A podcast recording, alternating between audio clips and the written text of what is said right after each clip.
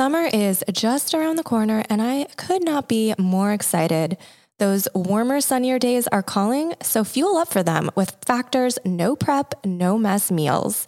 Meet your wellness goals in time for summer thanks to their menu of chef crafted meals with options like Calorie Smart, Protein Plus, and Keto. Factor's fresh, never frozen meals are dietitian approved and ready to eat in just two minutes. So, no matter how busy you are, you'll always have time to enjoy nutritious, great tasting meals, which is so helpful for me, especially during those busy summer months. As you know, my mom and I, or at least me, are not great in the kitchen. I need to have things that are easy to cook and delicious and healthy. So, Factor checks all those boxes for me. Make today the day you kickstart a healthy new routine. So, what are you waiting for? With 35 different meals and more than 60 add ons to choose from every week, you'll always have new flavors to explore. Make your day delicious from breakfast to dessert. Stay fueled with easy, nutritious options. And treat yourself to restaurant quality meals that feature premium ingredients like filet mignon, shrimp, and blackened salmon. Enjoy effortless support for your lifestyle. You can choose from six menu preferences to help you manage calories, maximize protein intake, avoid meat, or simply eat well balanced. Factor truly has it all. So head to factormeals.com slash barbknowsbest50, 50, and use barbknowsbest50, 50 to get 50% off your first box plus 20% off your next month. That's code barbknowsbest50 at factormeals.com slash barbknowsbest50 to get 50% off your first box plus 20% off your next month while your subscription is active. Save big on your Memorial Day barbecue, all in the Kroger app. Get half gallons of delicious Kroger milk for 129 each, then get flavorful Tyson natural boneless chicken breasts for 249 a pound, all with your card and a digital coupon. Shop these deals at your local Kroger today or tap the screen now to download the Kroger app to save big today. Kroger, fresh for everyone. Prices and product availability subject to change. Restrictions apply. See site for details.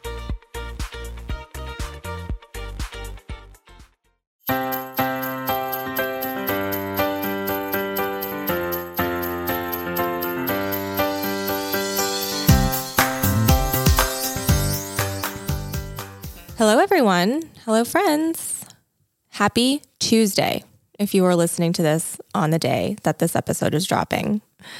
Welcome back to Barb Knows Best, the podcast. I am your co host, Michelle Maros, and I am here with my mom, Barb. And we are back with another episode that we're thrilled to be diving into. Hi, Hello, Mich- Mom. Hi, Michelle. Welcome, everyone. Wow, you seem extra chipper today. Well, I know I say this every single week because you're probably getting You do. tired I wonder, I often think about what the listener thinks when you're like, I just, this episode is going to be the best ever. And you're like, ma'am, you said that last week. Well, I love this podcast. I love having these conversations with you, and I extra specially love having the conversations with our, all of the listeners and everyone here today. And this particular topic is a doozy. Let's put it that way. It's a doozy, and it's something that both of us have really been wanting to dive into. So, you know, fasten your seatbelts, everyone. This is really a powerful episode. Yes, we've touched on this topic a bit. We had an episode early on in the show that talked about some aspects of this topic. And of course, our own personal stories talk about this topic.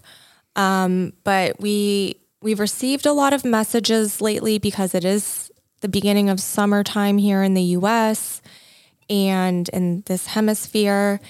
And there's been a lot of talk about this topic in the news with some certain celebrity figures and some other trending things going on. And I think it's the perfect time to bring this up again and have a little chat about it. And hopefully, I think the intention for this particular episode is twofold. First, to make anyone who feels like they're struggling with this issue that they're not alone in the struggle. And then, of course, secondly, to help maybe give some tools or reassurances or some mindset shifts to help manage it because I do believe that this topic um, plagues almost every single person in one way or the other. And I would love for this generation, this era in time to maybe be the generation that breaks, that's the cycle breaker of this, because I think it's one of the most toxic dynamics in our world um, across the board. Amen, Michelle. Amen.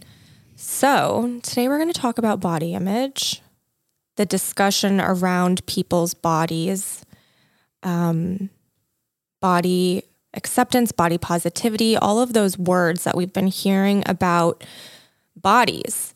And with that being said, of course, we want to give a little bit of a trigger warning or a sensitivity warning for anyone who's like really struggling with this and this might be extra sensitive. You know, we're going to talk about it and, and share personal stories. So just keep that in mind. But remembering that we have the intention to just be helpful in this conversation. Uh, exactly, Michelle. Be helpful. It's it's a huge passion of mine. And obviously, if you've been listening to our episodes for the past year or so, it's a huge passion of mine because I went into treatment for bulimia in 1984. So that was like 30, 38, 39 years ago this October. So it's a huge passion of mine and it breaks my heart. Literally breaks my heart. I think I say something to Michelle every single week that I've read a story of of somebody that's suffering from it or it's mean comments online and social media. And then of course you and I, Michelle, work very closely with teenagers. And it just breaks my heart how many girls are suffering from this idea that their bodies aren't okay, that they're not okay, and they don't look good enough, and they don't. It just, I, I, I could go on and on. They don't, they don't, they don't, they don't, they don't. So I'm excited to have a conversation about this topic. And you're right, we're going to share some of our personal stories. And I, I'm hopeful that this will be the cycle breaker. I love what you said. It's time. It's really, really time because this is old stuff that's been happening in the world and especially in our country for generations, for decades, and for as long as I've been alive on the planet. So, centuries. Yeah, centuries. And so it's time. It's time for it to stop and It just is. and it's time for everyone to see who is imposing these kinds of standards and cruel comments to see the damage that it's doing to humans and to to people. I think people for the most part think that they can say and do whatever they want and oh, get over it or it's not a big deal. I just think people are very I, I don't know if they're cruel, but there probably are some that are, but I think people are just very insensitive and, and have no idea how words can affect others. And just pay attention to your own self. I just really want to say that. You know, stop stop being the police or the the director of other people's lives and what they look like. Amen, I know Barb. I'm going to be worked up this episode. No, it's true. It's really important for this conversation to really monitor how people talk about this and just how fat phobic our society has become. And it's really a branding because it's not it, it's a it's a false branding because people talk about these things through the lens of health. Oh, you know, you're so fat, you're clearly unhealthy, and that's why I'm talking to you about this. And that's a lie because we've studies have shown that fatness does not equate a, a sense of health one way or the other. People should be able to have a conversation about health with their doctors and nobody else. I have no idea what medical issues you have going on in your body that's maybe preventing you from losing weight or having giving you struggles with your body. So the fact that we just blanket label fatness, obesity, anything over like a size 6, I think for women as oversized or plus sized and that it's a bad thing is um it's based in untruths and judgment and it's based in history showing us that body preferences stem not from health but from you know groups of people that are influencing us into thinking one size and shape is better than the other. I mean, because I, I want to talk a little bit about like the history of body trends, because if you look back at ancient times and early times, um, rounder women were considered attractive because that was a signal that you were in the home and not, and you had food. You know, you were well fed, so you were rounder. You know, you had chubbier cheeks, and that was the um, the image of beauty. Fast forward to you know the 1900s, then you start to get into the ultra thin supermodel look.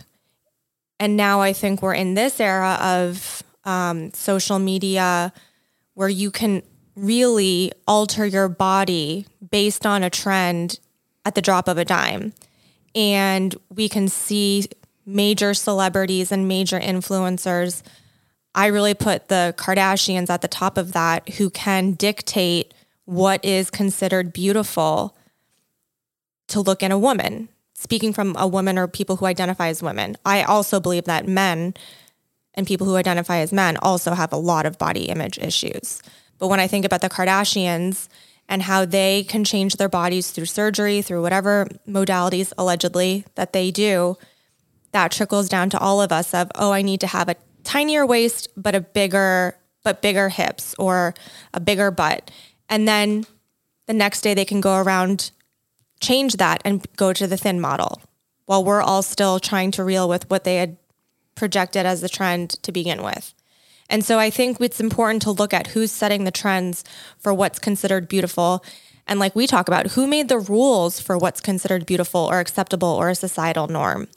You know, why is this something that was ever anybody else's business to begin with? And I just want people to, firstly, when you're thinking about your body and maybe comparing yourself with someone else, most likely somebody on the internet, and that you think that your body is less than, really ask yourself why you think that that person's body is better than yours and where that came from. Because as we can see in the history of time, we have gone through ebbs and flows of different things that look beautiful. And we just so happen to live in a time where thin is in. Yes. Yes. And I, I believe that it's what is robbing or stealing most of us, for most of us, are, are living with ease, being confident, being, being comfortable in our own skin. And obviously, that famous quote comparison is the thief of joy. Shakespeare. Taking our joy. Well, I, you know, we we always people attribute it to Shakespeare, but lately I was looking that up because I oh think no, we expectations are the root of heartbreak, heartache is Shakespeare. Exactly. I'm so sorry. Yeah, comparison is the thief of joy. Is Roosevelt. I think Teddy Roosevelt. Yeah. Sorry. So no, that's all right. It's it's very it, it, this is a really deep topic, and it's got so many layers, and I feel so strongly about what layers that I want to tackle. Yeah. Because I feel I feel like I don't know I don't know how we we have to turn the corner, I think is what I'm just so passionate about. And I really get very worked up. Michelle can attest to this. I just get very emotional about it because we have to turn the corner. We are constantly teaching our young, young, young girls, and we work with teenagers, but let's let's face it, it's more like middle school now, and it's more like even before middle school. You know, nine year olds and 10 year olds are now talking to us about their bodies. And I know so many well, maybe so many is a little bit of exaggeration, but I know some nine and 10 year olds who are already going through puberty and who are already talking about their bodies and who are already bulimic. And so, and I think even Glennon Doyle, when she came forward, she was such a huge light for all of us in the body image and, and bulimia world when she came forward and said she became bulimic at 10 years old. So I just think the time is now for all of us to start looking at what is it what does it mean to be comfortable in our own skin and have body acceptance? You wrote about that in one of your blogs michelle. I love that body acceptance and not compare with others. And uh, you know we're not going to get rid of the internet. We're not going to get rid of social media. So how can we not pay attention to or not believe what social media or society is trying to tell us is body acceptance and is body okay? Is is is for us our body okay? I woke up this morning, ironically woke up this morning and read an article about Lizzo that she is so fed up with all of the terrible, terrible body comments that she's getting on Twitter and Instagram that she's starting to and this is a quote she said i'm starting i'm beginning to hate the world and may give up music. And i just started to cry. I really got very emotional about this that i don't think if you're a man listening to this episode i don't know if you really understand how much any kind of a comment about another woman's body or a girl's body matters to them and I just want to let you know it matters. It it can it can change the course of their lives, which is what ended up happening to me, which I think I shared on an episode. I was working and my supervisor came in and said, Barbara, we can tell that you really enjoy this job because you've put on weight since I last saw you. And that was it. I became bulimic a week later. Now, I'm not saying that that was the single cause of bulimia. I had a lot of trauma in my childhood, but certainly that was the trigger. That put me over the edge. Wow, this is not acceptable that he thinks I've put on weight. And basically said, you know, you're heavy. You know, you're heavier than when I saw you last time. So what you say matters, especially if you're a man or who identifies as a man, especially, especially, well, especially and so I really want people to start understanding that it's none of your business. It truly is no one's business what another person weighs or looks like.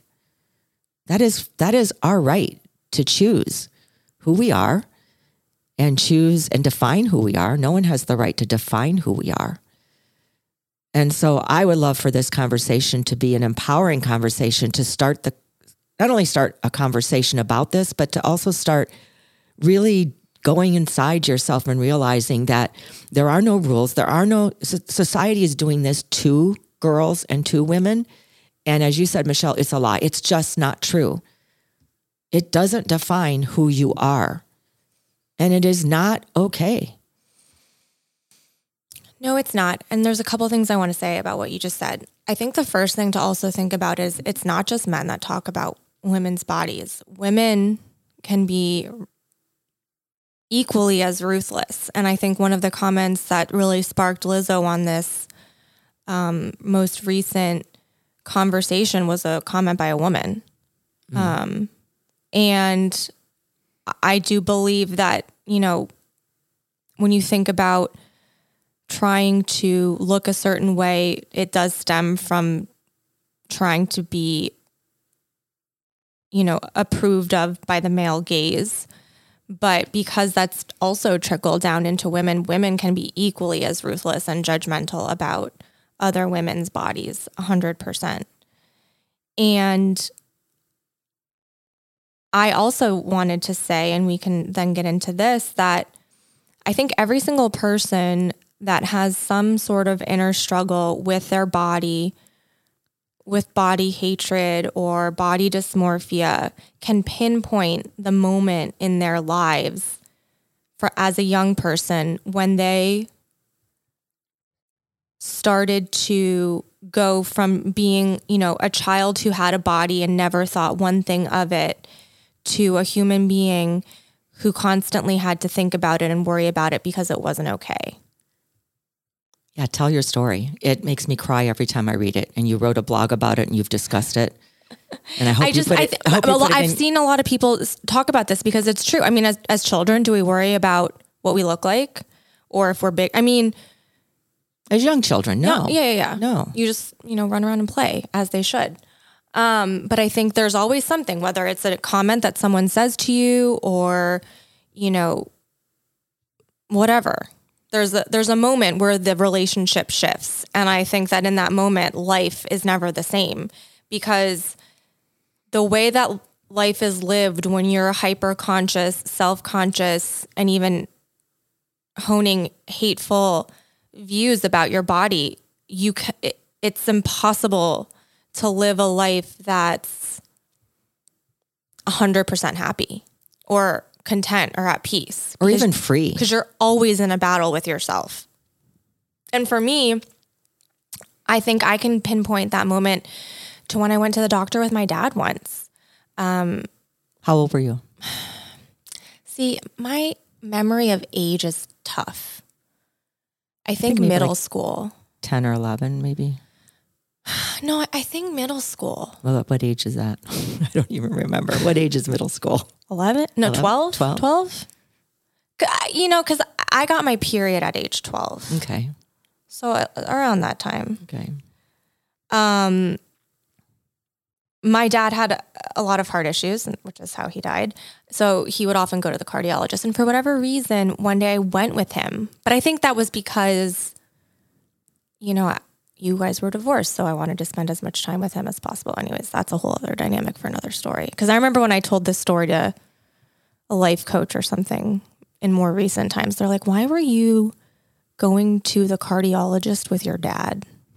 Anyways, I was at the doctor with my dad, and we were sitting in the room, and we were very friendly with this doctor. Um, you know, outside of the the office, and my dad was overweight. He had heart issues. He had a lot of you know health issues that you know contributed to the heart issues, and the doctor told him you know to lose weight and all of that, and he said that if you could pinch an inch of fat or skin on your stomach that that meant that you were overweight and it was a problem and i remember i was sitting there and i was like oh okay and then i vividly remember getting into the car to go home and i looked down and i was like wait and especially with the way i was sitting in the car i was like i can pinch like more than an inch i think and what does that mean about me does this mean that like I think first it probably went through my mind of like, oh shoot, am I unhealthy? Like, am I going to have problems, health problems, heart problems, whatever? But then I was like, wait, so does this mean that he was judging me? Like he, you know, was speaking to my dad, but was he also speaking to me?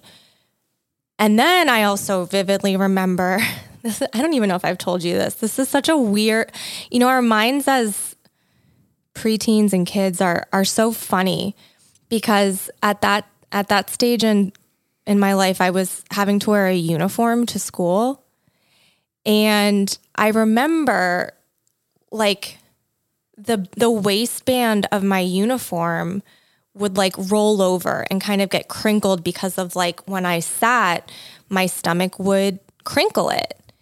And I didn't like how that looked. And I thought it was because like oh my skirt is there's something wrong with my skirt because I would see like the other cool girls in school like their waistbands were like flat and straight and had no like crinkles from a rollover.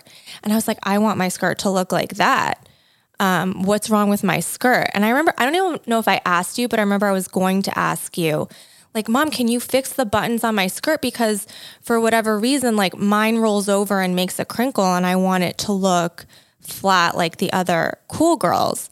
And then it finally hit me that it wasn't because there was something wrong with my skirt, or I mean, you know, it was, but that it was because of this plus inch amount of stomach stuff that was doing that. And then I was like, oh my God, this is so embarrassing because all of the girls are going to know that, you know, I have this inch of skin because my waistband is crinkled.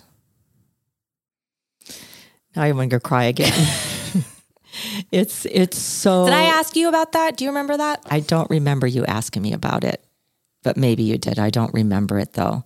But I remember this story so vividly. And every time I revisit it in your blog or I revisit listening to you tell it again, it makes me very, very sad and angry inside that that doctor would do that. And I think he, I know him and I think he was sending you a message. Yeah. I think it was his way also. You know, I got the dad here and I got the daughter here. And I just, I think, um, I think there's ways of doing things. And what happened is, is more than unfortunate. It's really irresponsible. And I think that's what I'm trying to say on this episode is the way you say things and what you do matters greatly. And you can have a dramatic effect on another person's life. And I think you even talk about, I think you just even said that now, that this altered your life. And I think the way you wrote about it in your blog made me so, like, really made me sad. It was like you, you never I think you said something like, I never thought about my body and my health the same way again and became so hyper vigilant and hyper aware of the, the cool girls or the it girls or the celebrities or the people who look like what you aspired to and what this doctor kind of was giving you the message of how you had to be. You could not have that extra inch on your stomach. Well, that became like the goalpost. So if I had it, it was okay. How do I get rid of this? Um, and I think and it was it was always you know if you sit or if I'm sitting and I have it, how can I make myself sit to not have it? I think that's another thing that people do to try and make themselves feel better about their bodies is they they know that there's judgment that comes when you sit and you have rolls. So how can you sit and be where you don't have it even if you do? You know, I I also remember as a kid we you were telling me about how for the longest time you always had to suck it in mm-hmm. and that it kind of became like a natural instinct for you. I think I think we were at the pool one day and you were like, "Oh, you know, from years of sucking it in, I just kind of was like a thing that I almost second nature do." And I don't even remember who said that to me as a as a young girl. Someone said to me, "Suck your stomach in, Barbara." And I never forgot it. And so that's that's kind of my whole point here and our whole point of this episode that these words matter and I never forgot it and I was always holding my stomach in always holding my stomach in or I would wear the tightest and now we have Spanx but I would wear the tightest thing possible and then when I took up yoga after I got out of treatment it's like oh my gosh I'm not supposed to be holding my stomach in in yoga you're supposed to breathe and have your stomach come out and it took me the longest time to to have my breath actually allow my stomach to expand. I did not even know what that meant. I thought, are you kidding me? I could not allow my stomach to expand. So I, I, I just believe so strongly that these words and these societal images and these, these rules that people have made on women's bodies in particular. And you're right. When I was in treatment, there were quite a few males in treatment as well. And I was very surprised because I didn't know that men had body image issues and could be bulimic or anorexic. But there were, I mean, there were, you think, yeah, no, both no, no. of my fa- father figures have yes, huge body issues. Totally. And I was just going to say that, that I, I, I feel so strongly about men in particular though but you're right women are doing the same thing and they're getting more and more ruthless by the day and i think social media is allowing people to do that because you can do it anonymously you can just be in, as mean and cruel and say whatever you want no one's ever going to you know, ju- uh, judge you for it, or no one's ever going to call you on it because they don't even know who you are. So it's really, I just makes me so sad. But I married two men. I married two men that had serious body image issues, but more than that, spent a good deal of a day commenting on women's bodies, whether it was my body or any other girl or any other photo or any other magazine or whatever it was always commenting on women's bodies. What was acceptable? Wow look how look how amazing. Look how sexy she looks. Wow she looks fantastic. Or on my wedding day my ex-husband said wow couldn't you have found some time to go get a tan you would look so much better in that wedding dress if you had a tan which one said that so one or two two Ugh. So it's so amazing. I remember it. I remember like my heart sank and I'm thinking, what? And the only thing that I could come back with was I was I was too busy to go sit outside and get a tan. As if I, am sorry, but but I but I'm using this example because it's, it's a good example because it's so real. It is it, that is how degrading and that is how specific and that is how damaging anything that is said to us that has to do with our bodies, what our bodies look like. What what it, it, I had someone say to me, I think you need a nose job. You know, so it's very interesting what people say, especially this day and age. You brought up the Kardashians, especially this day and age, not just the Kardashians though. When you live in a society where plastic surgery and no diss to plastic surgery, I'm not at all. But when when you when you have the ability to be able to do it, and then people are saying, why don't you go get that fixed? It's kind of like going to the doctor to get an allergy checked or whatever. Oh, why don't you just go get that fixed?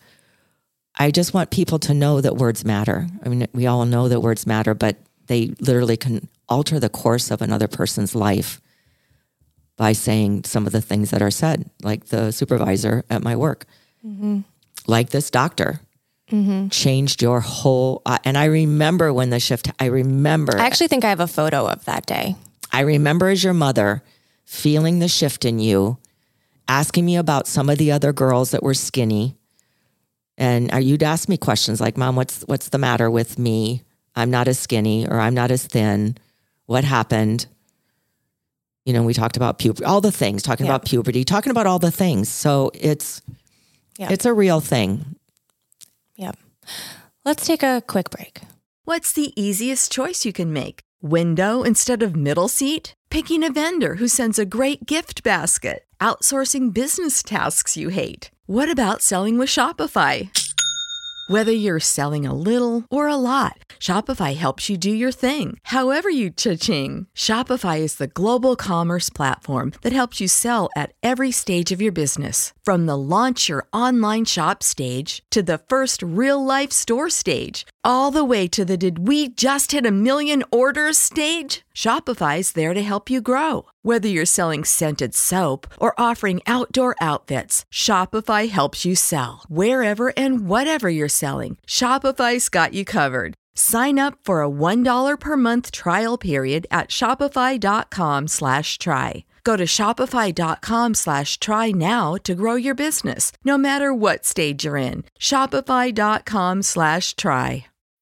When you need mealtime inspiration, it's worth shopping Kroger, where you'll find over 30,000 mouthwatering choices that excite your inner foodie. And no matter what tasty choice you make, you'll enjoy our everyday low prices, plus extra ways to save, like digital coupons worth over $600 each week. You can also save up to $1 off per gallon at the pump with fuel points. More savings and more inspiring flavors make shopping Kroger worth it every time. Kroger, fresh for everyone. Fuel restrictions apply.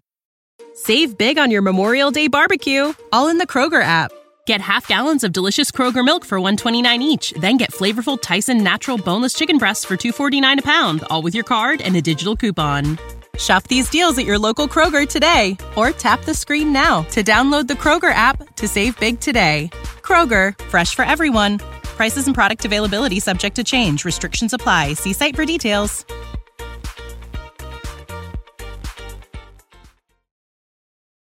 And we're back. It is a real thing. The comments that we say to each other are real. The influences of everybody around us is real.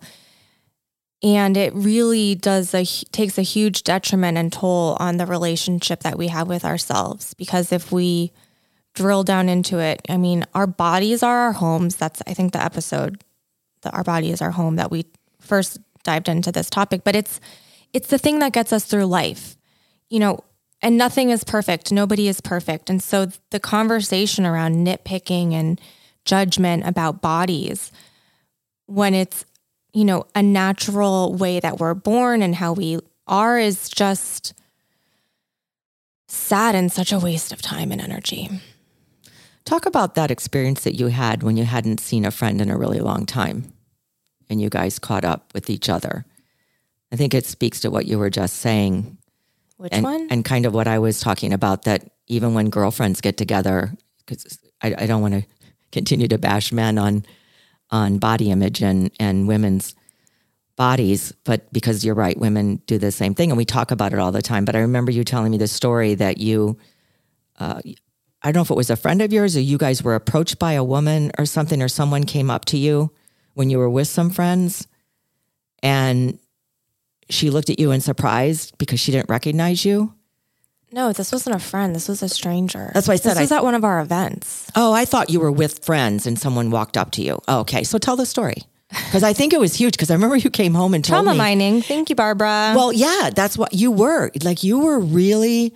It massively affected you. So think about that. How old were you? 33, A few years ago. Yeah, like 35, 34, 35. So it's it's it massively affected you because you and I talked about it a lot. And you said, "Mom, do do I really look that different and was I really that bad before?" So tell the story. Um, we were at an event that we were hosting that I was speaking at. We were both speaking at, and it was a luncheon. So there was a bit of time before the event started where people were mingling and getting to their tables and things like that. And as I was getting ready to go up, this woman who I did not know, but maybe she knew me or, you know, internet or whatever, was like, Michelle, is that you? You're so skinny. Oh my gosh. You don't even look like yourself. What what did you do? You're just so thin. And it was it took me off guard for a lot of reasons. One, I didn't know who she was, so I didn't even know how to like engage with her in that kind of conversation. And two, the language that she used was just so egregious. And then of course, three, it was like, okay, um, I didn't think really a lot about my physical appearance had changed lately. So it really sent me into, you know, some sort of inner dialogue with myself of what was I before? What do I look like now? And what was, you know, what all of those things. But I think what really shocked me the most was her language because this was only a few years ago, maybe like right before COVID. Um, and in my mind, we had kind of evolved at least a little bit in our society or our awareness of how we talk to each other about bodies where the fact that someone came up to me and was like you're so skinny i can't even recognize you what did you do because you look so amazing now it was just like oh i, I didn't know that we were still doing that ma'am. Um But you didn't say that to her. no you no thought no. it, yeah. no. I, I just was like oh okay.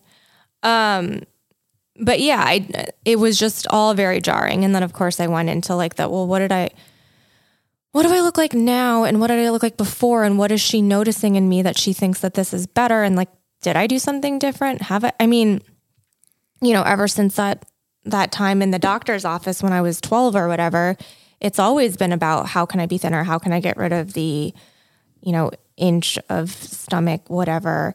Um, i remember when i was at, in middle school like jennifer love hewitt was the it girl and she always had like very prominent like clavicles. Like you could see her bones. And i'm like okay well if she's really cool and really pretty and everyone loves her you have to be able to see her bones so it was like how i remember vividly how can i see my bones and how can i not have like the inch of skin rolling over nothing else really mattered but that was you know 1998 ish And you asked me that. You said, Mom, how can I get my clavicle bones to show more? What do I need to do? I never Sick. forget that. I'll never forget that.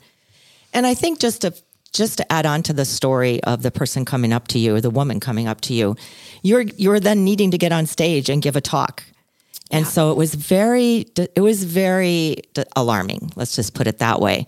And I remember you told me afterwards that one of the last things she said that maybe she kind of saw the you know the reaction on your face one of the last things she said was this was all meant to be a compliment yeah of course of course and so i just want to say to that it's not a compliment it truly whenever you say to someone you look like you've lost weight or you look thin or you look better or you look really really good it's it just never lands it, it, it I shouldn't say never. It rarely lands the way you think that it's going to land. So that kind of goes with that episode we did on impact and intention and all of that. Yeah. So maybe the intention was to be a compliment. Maybe the intention was very benign, you know, that it wasn't cruel. It wasn't meant to be a dig or anything like that. And it probably was very benign. But we have to really understand that some of these benign comments, and I think most of the comments about bodies and weight and all of that don't land well with the other person. They truly don't land well. And even if the person feels good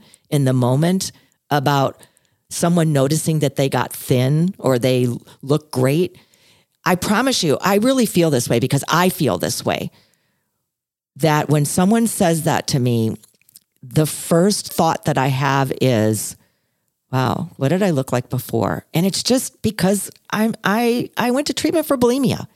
And I've accepted this with myself that body image is always going to be a daily thing for me. I want to stay out of any kind of uh, problems with my my eating or problems with my my bulimia. So to stay in recovery, I'm always aware that yes, my mind is probably going to go, "Oh, I wonder what she thought about me before." But then I intercept that thought with, "You know what? I, I look really good. I'm fine. I feel really good about myself and I'm comfortable in my own skin. So it's really all about us having body acceptance and accepting who we are and loving who we are, which is what Lizzo talked a lot about in this article that I read today. Like she loves who she is. And you can kind of tell. I mean, she's Of course very she does. and you can feel it and you can tell. You can always tell because I believe strongly that when someone is comfortable in their own skin, when you feel good about yourself from the inside out and other people can't shake that confidence and that knowing that you are enough, you are worthy, you are good enough, then you are you are 99% I believe not about to be making comments to other people about their looks or about the external things because we don't think that way. When we feeling good about ourselves, we're, we're actually not looking at other people wanting to comment like that. We're really enjoying life and we're looking at things in life that really matter and that make a difference and that are fun and that are joyful. So I always think when someone makes a comment like that, that they've got some kind of dysfunction going on with them then. Well, of course, it's the whole not taking things personally. Nothing somebody anybody else says is because of you. People who make comments about anyone's body and the judgment that they have around it is clearly stemming from their own relationship with themselves. But that also reminds me of the whole disgusting dialogue around Chadwick Boseman's body when he was suffering with cancer and dying, basically, and people ridiculed him for being too thin. And of course, nobody knew that he had cancer and was dying, but people mocked him and made fun of him and ruthlessly discussed his appearance towards the end of his life. And then, of course, it wasn't until he died and everybody found out that he had cancer. Everyone was like, oh, okay, well, that makes sense why he had gotten so thin. But it's like, okay, so let's not talk about people's bodies because we don't ever know why someone's body looks the way it does. I've had thyroid issues since I was in high school, and I went through a period in my early 30s where it was really out of whack and it was impossible for me to lose weight. I didn't even recognize myself and not even in a I mean I had a lot of judgment that, you know, therapy, you have to work through it because of, you know, all of these societal norms. But I just didn't even recognize myself because I had gained weight and I could not figure out what was the issue. And that was a medical issue. But I know probably this woman now thinking who said that to me, that was on the heels of that situation where I was suffering with thyroid issues. I figured it out, got my medications fixed, figured out some other stuff, and things started to settle up, settle back down for me to like my like probably like my happy weight. But you just never know like people have medical issues that impact how their body looks. And I think it's so. It, it, I what I want to say about that is that let me get my thoughts together here because there's so many thoughts going on in my brain right now.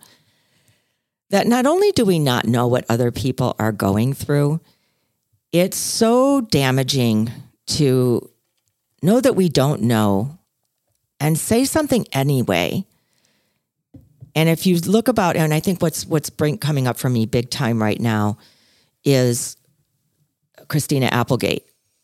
I read a whole story about her recently with being diagnosed with MS.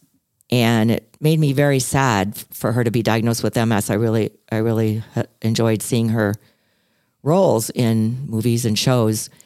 But then she went on to say how much she had to defend herself and how much it was destroying her because people were making so many awful, horrific comments about how much weight she had gained.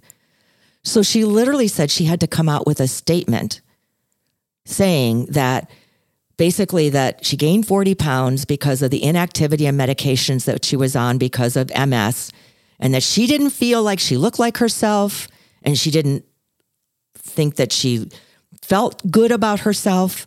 All these things that here's this person, here's this human being suffering with a diagnosis of MS and totally debilitating. Totally debilitating. And people are commenting on how awful she looks and how much weight she has gained. Doesn't she know better? I remember in the article she said, and people are actually saying to me, Don't I know better? Don't I know that I'm a celebrity? Don't I know how to take care of my body? Don't I know how to feel better? Don't I know how to be healthy?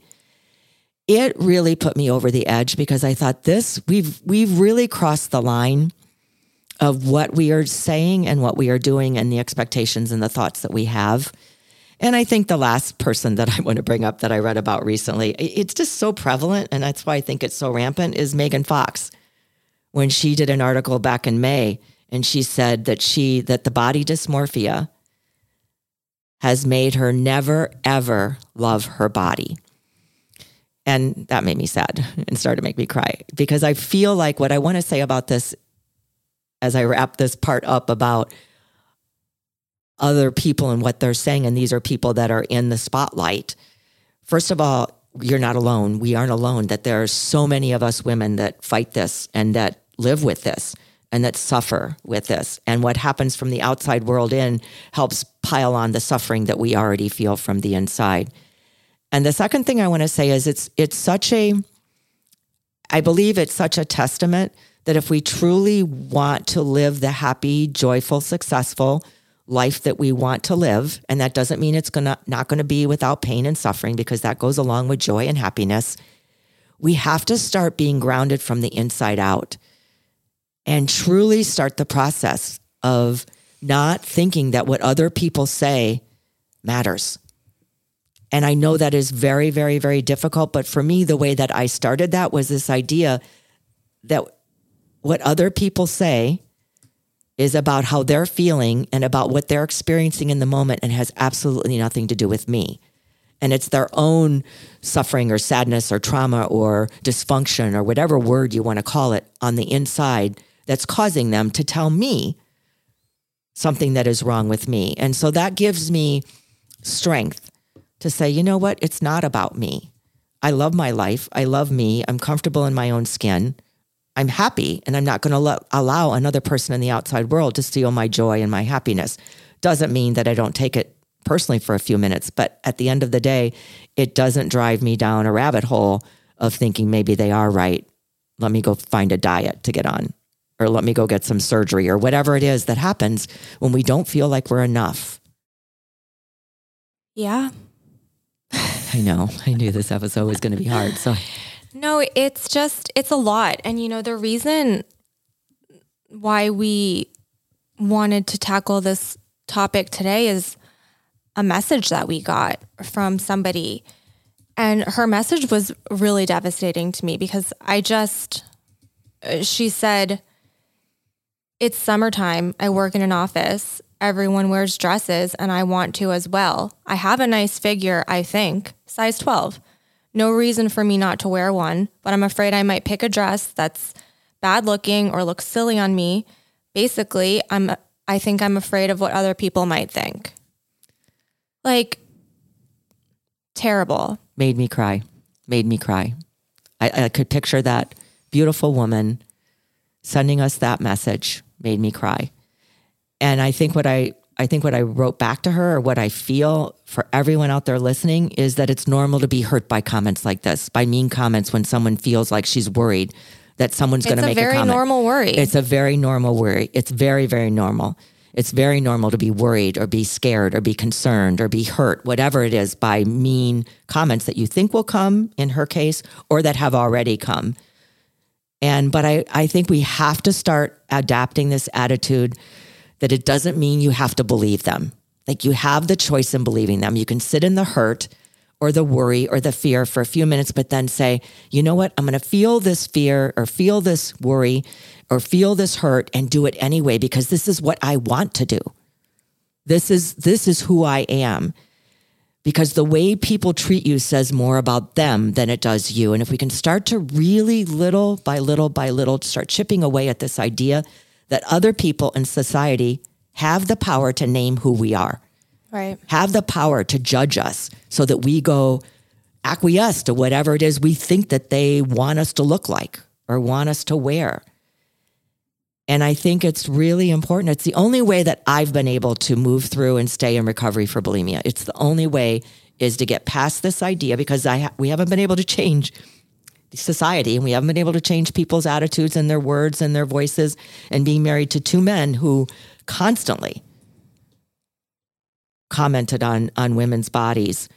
I think it's the only way that I've really learned that I that what they're saying and how society views this is about them and not about me. And that if I want to live the life that I want to live, because remember, we talked about this in many episodes, I believe, that Bronnie Ware, who is a hospice nurse, the number one regret of the dying is I didn't live the life that I wanted to live. I lived a life that other people expected me to live. And I think this falls right into it that I have to sit and think about or worry about what other people are going to say or think about how I look or what I weigh or if my face is saggy or if my nose is crooked or whatever it is. It's just not a way to live life. And thinking that we have to go fix ourselves to please other people, it's really just not possible because you could fix the one thing and then there's going to be another thing. Well, that's And you fix the one thing and there's going to be another thing because nothing can be fixed on the outside world like that because it starts from the inside out. yeah, that's the whole thing. You're always trying to fix something, but we're humans who are always changing. I mean, we're aging every day. Our bodies are changing every day. Every day is different. So, kind of running on that hamster wheel of always trying to make ourselves look perfect. And this is not the same kind of this is not the same conversation as if there's stuff that you would really help your mental health if you fixed. You know, for the longest time, um, I always wanted a nose job. I was really self conscious of my nose. And I know a lot of people who um, were self conscious of their noses and got nose jobs, and it really helped their body acceptance. You know, there are, th- of course, do whatever you want to do to make yourself feel like you're comfortable in your home. Um, that's not the point of this conversation or to have any judgment about that, but it's to just really be grounded in those decisions and not, I can't stress enough not make decisions about your physical appearance, especially ones that are not reversible. I mean, I know, you know, Botox, filler, all that stuff dissolves over time. It's not permanent. But the stuff that is permanent, like make sure you're wanting it for yourself and not because like an Instagram model has it or does it or looks like that or that, you know, someone in your life keeps making the comments and you're trying to make them happy. Like do things to really make yourself happy in a way that's really, really aligned um, because I just the the body dysmorphia then on the other end of thinking about doing stuff to yourself and making yourself unrecognizable just to appease and satisfy other people and finally settling into it and being like, "Oh my god, what did I do?" is also really devastating to me. I'm glad you said that, Michelle, because I also want to say all the medical advances that have happened are wonderful. There is, a, we are not at all saying go do all the things that you want to do for yourself. It's it's a beautiful thing, I think, and it's a wonderful situation. I do lots of stuff have, to, to keep myself fresh. It's a wonderful situation we have right now with the way medicine medical things are advancing. So you're right. This is not about any of that. It's about allowing the external world to tell you what to do. And this is really an important delineation here that I think this is a good place as, as, as we're winding down this conversation. This is really, really important. Do it for yourself. As you said, you're comfortable in your own home, your own skin, your own body.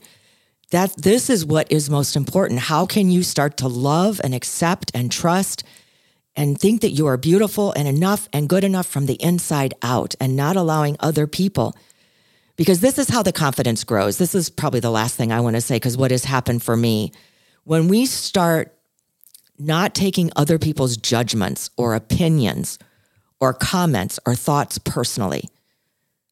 It doesn't matter what other people think. And so, if we can truly start to understand, it's okay for them to misunderstand how you're living your life. That's how I decided. It's okay for people to misunderstand how I'm living my life. It's okay for some people. I know this get almost done with this divorce, I think some people have, have not really understood, you know, some of the choices or some of the things that I made. And they're trying to make judgments about, you know, oh, what's happening with our marriage. And it's okay to be misunderstood. I don't have to explain anything. And my soon to be ex husband doesn't have to explain anything. It's our right to be misunderstood. We don't have to justify, we don't have to explain, we don't have to do anything to prove our worth as a human being. And I think that's what I want to say.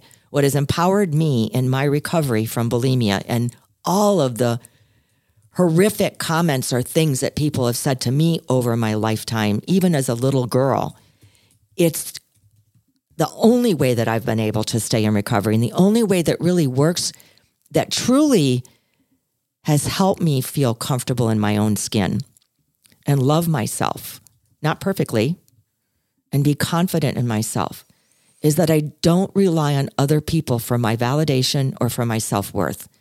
And what has happened is it's given me the opportunity over and over again throughout the years to develop the confidence, which turned into the love, which turned into the caring, where I actually do care about myself and I love myself.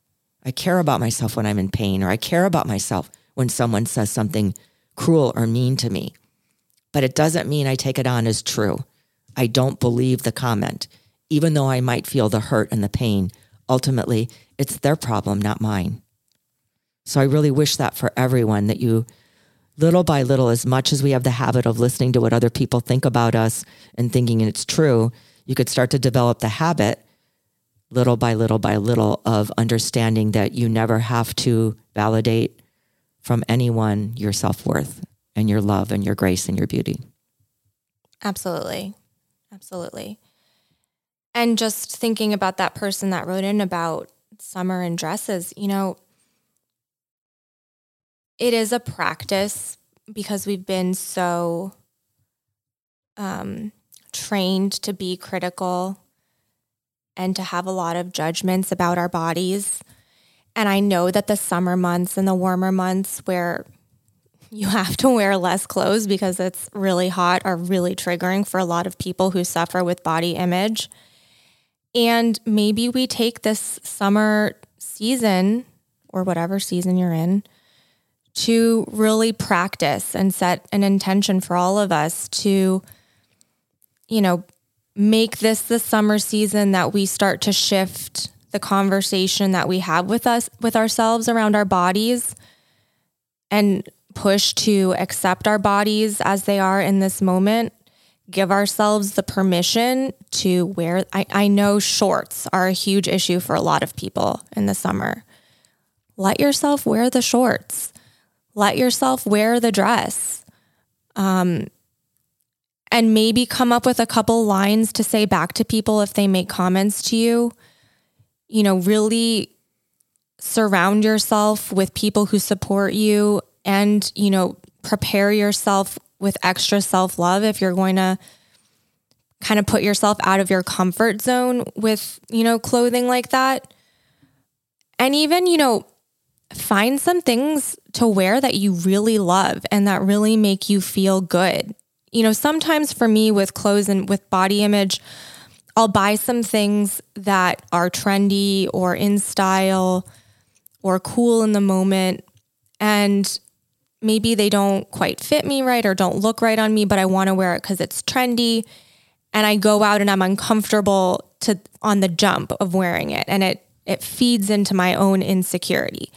Find some stuff that you really love to wear that really makes you feel comfortable and happy and beautiful and just that reflects like you know your inside because that's really all that matters if you feel comfortable. So just also you know don't listen to the trends. If you find stuff that you love that makes you feel good let give yourself the permission to wear it. I love it michelle. I wanted to share a couple other things before okay. we close up. I just thought of because I, I actually, in preparation for this and thinking about this whole body conversation, um, I actually, there was research done recently which scared the heck out of me. Cool. research said that 91% of women are unhappy with their bodies and resort to dieting or any other form to achieve their ideal body shape and weight. And only 5% of women naturally possess the body type often portrayed by Americans in the media. That is that just says everything that we're talking about. So it it is almost all women that have some kind of a issue with body image. But I think even the people that have the body image that everyone wants also I don't think anyone doesn't struggle. I agree. Uh, and I of agree. course I think this whole conversation can't be had without also now stating the trend of like drugs that can help yeah. people lose weight yeah. and the popularity of that and how that now again I mean I think we had a really decent season of progress towards body acceptance and letting people be the shape that they are And now with and this new trend with, you know, Ozempic and other things, um, the thin, thin, thin is in again.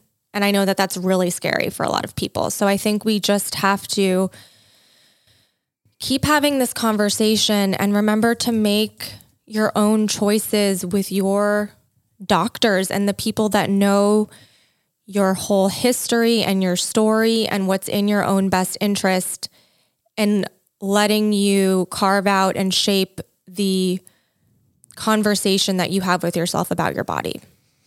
Yes. Two things. Okay. One of my favorite authors is Annie Lamott. Yes. I don't know if any of you have ever read any of her things. And she said this, which literally, I want to say it changed my life, but it gave me a really beautiful perspective on that this is my life and this is my how I want to live it. And she said this What if you wake up someday and you're 65 or 75, and I happen to be 66, so this was really important, and you never got your memoir or novel written? Or you didn't go swimming in those warm pools and oceans all those years because your thighs were jiggly and you had a nice, big, comfortable tummy. Or you were just so strung out on perfectionism and people pleasing that you forgot to have a big, juicy creative life of imagination and radical silliness and staring off into space like when you were a kid. It's going to break your heart. Don't let this happen. That's lovely. Isn't that beautiful? And then just to close, I wanted to share, Michelle, just a couple of body affirmations that I use over the years that have helped me a lot. Hear it. I love myself just as I am. Someone says something mean, just just taking a deep breath and pausing. You don't need to respond. You don't need to and you can feel it and take it in and just say, I love myself just as I am. I would also interject uh, love is really hard for some people. So even I accept myself just as I am. I accept myself just as I am. I care about myself just as I am. Yes, all of the things that we share are I'm grateful for myself just as I am. beautiful. They're all to be modified into into what what what resonates for you. I'm worthy of love and care exactly as I am. I am more than enough. I deserve love, respect, and kindness. My body is a precious gift. The body is how we do everything in life. I love and trust the wisdom of my body. I choose to take excellent care of myself. Taking care of myself feels good. So, just an example of some things. So, that has helped me as well. Having another thought, having an affirmation, having a mantra, having that idea of intercepting those thoughts of that the other people know better than I do with the truth. Yeah. The truth is that I care about myself just as I am. in any version or shape or chapter of of yourself i think is important because you know and we can wrap up because i know we've been talking for quite a long time but uh, there have been periods where i've really loved my body and then there's periods where i'm like "Ugh, something's changed i don't like it you know whatever and rather than being so hyper focused on the little shifts and changes of things that we do or how our body is changing, just kind of letting ourselves become, have an acceptance and know that our bodies are going to change and flow and become different and just allowing and doing whatever you need to do in any given moment to take care of yourself. And I want to interject something here and also being gentle and loving and forgiving of yourself for getting into that place of, oh, I don't like my body today. Or my It's, pants that's really hard. or my pants don't fit as well as I want them to do. Don't judge yourself for judging yourself because I think that's what we're talking about. We're already suffering if we wake up in the morning and our pants are a little bit tight or you're not liking how you look in the mirror. But then when you start to judge yourself, why am I still feeling this way? What is the matter with me? Am I ever going to get over this? What is wrong with me? I think I'm doomed for the rest of my life. Well, those are all the negative that's my thoughts. whole thought process. It is. And it's just not, none of that is true because now you're doubling down on the judgment and you're judging the judging. And then the judging starts judging the judging. And you're, you're, you're feeling in a hole. You're feeling bad about yourself. So just be graceful with your, have the acceptance of you're going to fall into traps. We're, I, I, I, that's why I'm sharing affirmations. That's why I shared that quote, uh, that quote from Annie Lamott. I fall into traps a lot. It's not like we don't fall into traps. It's not like I don't put something on and say, oh my gosh, I look terrible today. I think I said it to you one time. You said, Mom, what's the matter with you? I said, I don't know. I'm just having one of those days. And we laughed because it does. It comes and goes. We are so susceptible to this. And we've been, especially if you have an eating disorder, this has been, this is a deep seated thing. And I don't want to say that it's not ever going to go away, but we can manage it. I feel like I manage my bulimia. I feel like I manage my recovery because I still have these thoughts from time to time. I don't know if the thoughts will ever go away, but I don't care whether they go away or not because I know how to manage them. I don't believe the thoughts. I know what's true and what isn't true. I can still suffer and feel the pain from time to time, but I don't believe it, so I don't live there. I don't live in the suffering, the pain, and I don't double down on the judging and the suffering and the pain. So I just wanted to say that No, it's, you're never going to be perfect. It's never going to. I don't believe it's going to go away. It has not for me. I don't want to ever say never, but has not for me. But I but I've learned to live with it, and it and it works really really well for me. Yeah. Thank you. That is very helpful. Well, this went by fast. It did. Thank you for this conversation, Michelle. We can always do another another part talk more about this if you all would like. So let us know. Or if And I- there's any other aspects of this conversation that you'd like for us to chat about too, let us know because it is so layered. There's so many aspects of it. There's so many feelings and it's just a lot. So hopefully this opening conversation is helpful for everyone who's struggling with this. But mostly just know that you're not alone and um, you deserve to love yourself and and feel loved and your body size or shape does not have anything to do with that. I just want to thank everyone for being here too. This is such a blessing for us. Otherwise, it would just be Michelle and I having this whole discussion with ourselves for the rest of our lives. Yep, It truly yep, is yep. an honor and it's a privilege. We are very privileged to be able to be here every week with you and to have this kind of a deep discussion and feel vulnerable and feel authentic and be able to share with all of you is a true highlight of my life and a true blessing. And I just really appreciate all of you very much and love you very much. Thank you for being here. Yes, we love you all. Thank you so much for listening. Last thing I want to say too is um, there's a podcast that I've been listening to that really helped to radicalize the way that I think about body image. And I love listening to them. Why? oh, I thought she was. It's called Maintenance Phase, and it's a great conversation. It's a great podcast that they have conversations about diets, about breaking down the history of where some of these ideas come from, um, where body positivity or body acceptance, everything. I mean, even talking about the conversation about obesity, you know, where those conversations came from. I just really, I feel like I've learned so much from that podcast and especially how I can break down my own judgments that I have about people who are living in bigger bodies because I think that is all ingrained in us at one point or another. So if you're wanting to have or listen to another conversation that's really educational, I highly recommend that podcast. We'll put it in the show notes. But thank you so much again for listening and being a part of our community. Please let us know um, what you thought about this conversation. If you have any other questions, we'd really love to help tackle this topic and break the cycle. So let us know. You can reach out to us on social media at Peaceful Barb, at Michelle Maros, at Barb Knows Best Pod. If you haven't yet, please make sure you're liked and subscribed to the podcast wherever you listen to podcasts, Apple, Google, Spotify, and give us a five star rating if you're enjoying the show. And we'd love a review as well. We are always so grateful for all of your support. Thank you so much again for listening. Thank you, Mom, for being a part of this conversation and being so vulnerable. And we'll chat with you next week because, as we know, Barb knows best. Bye.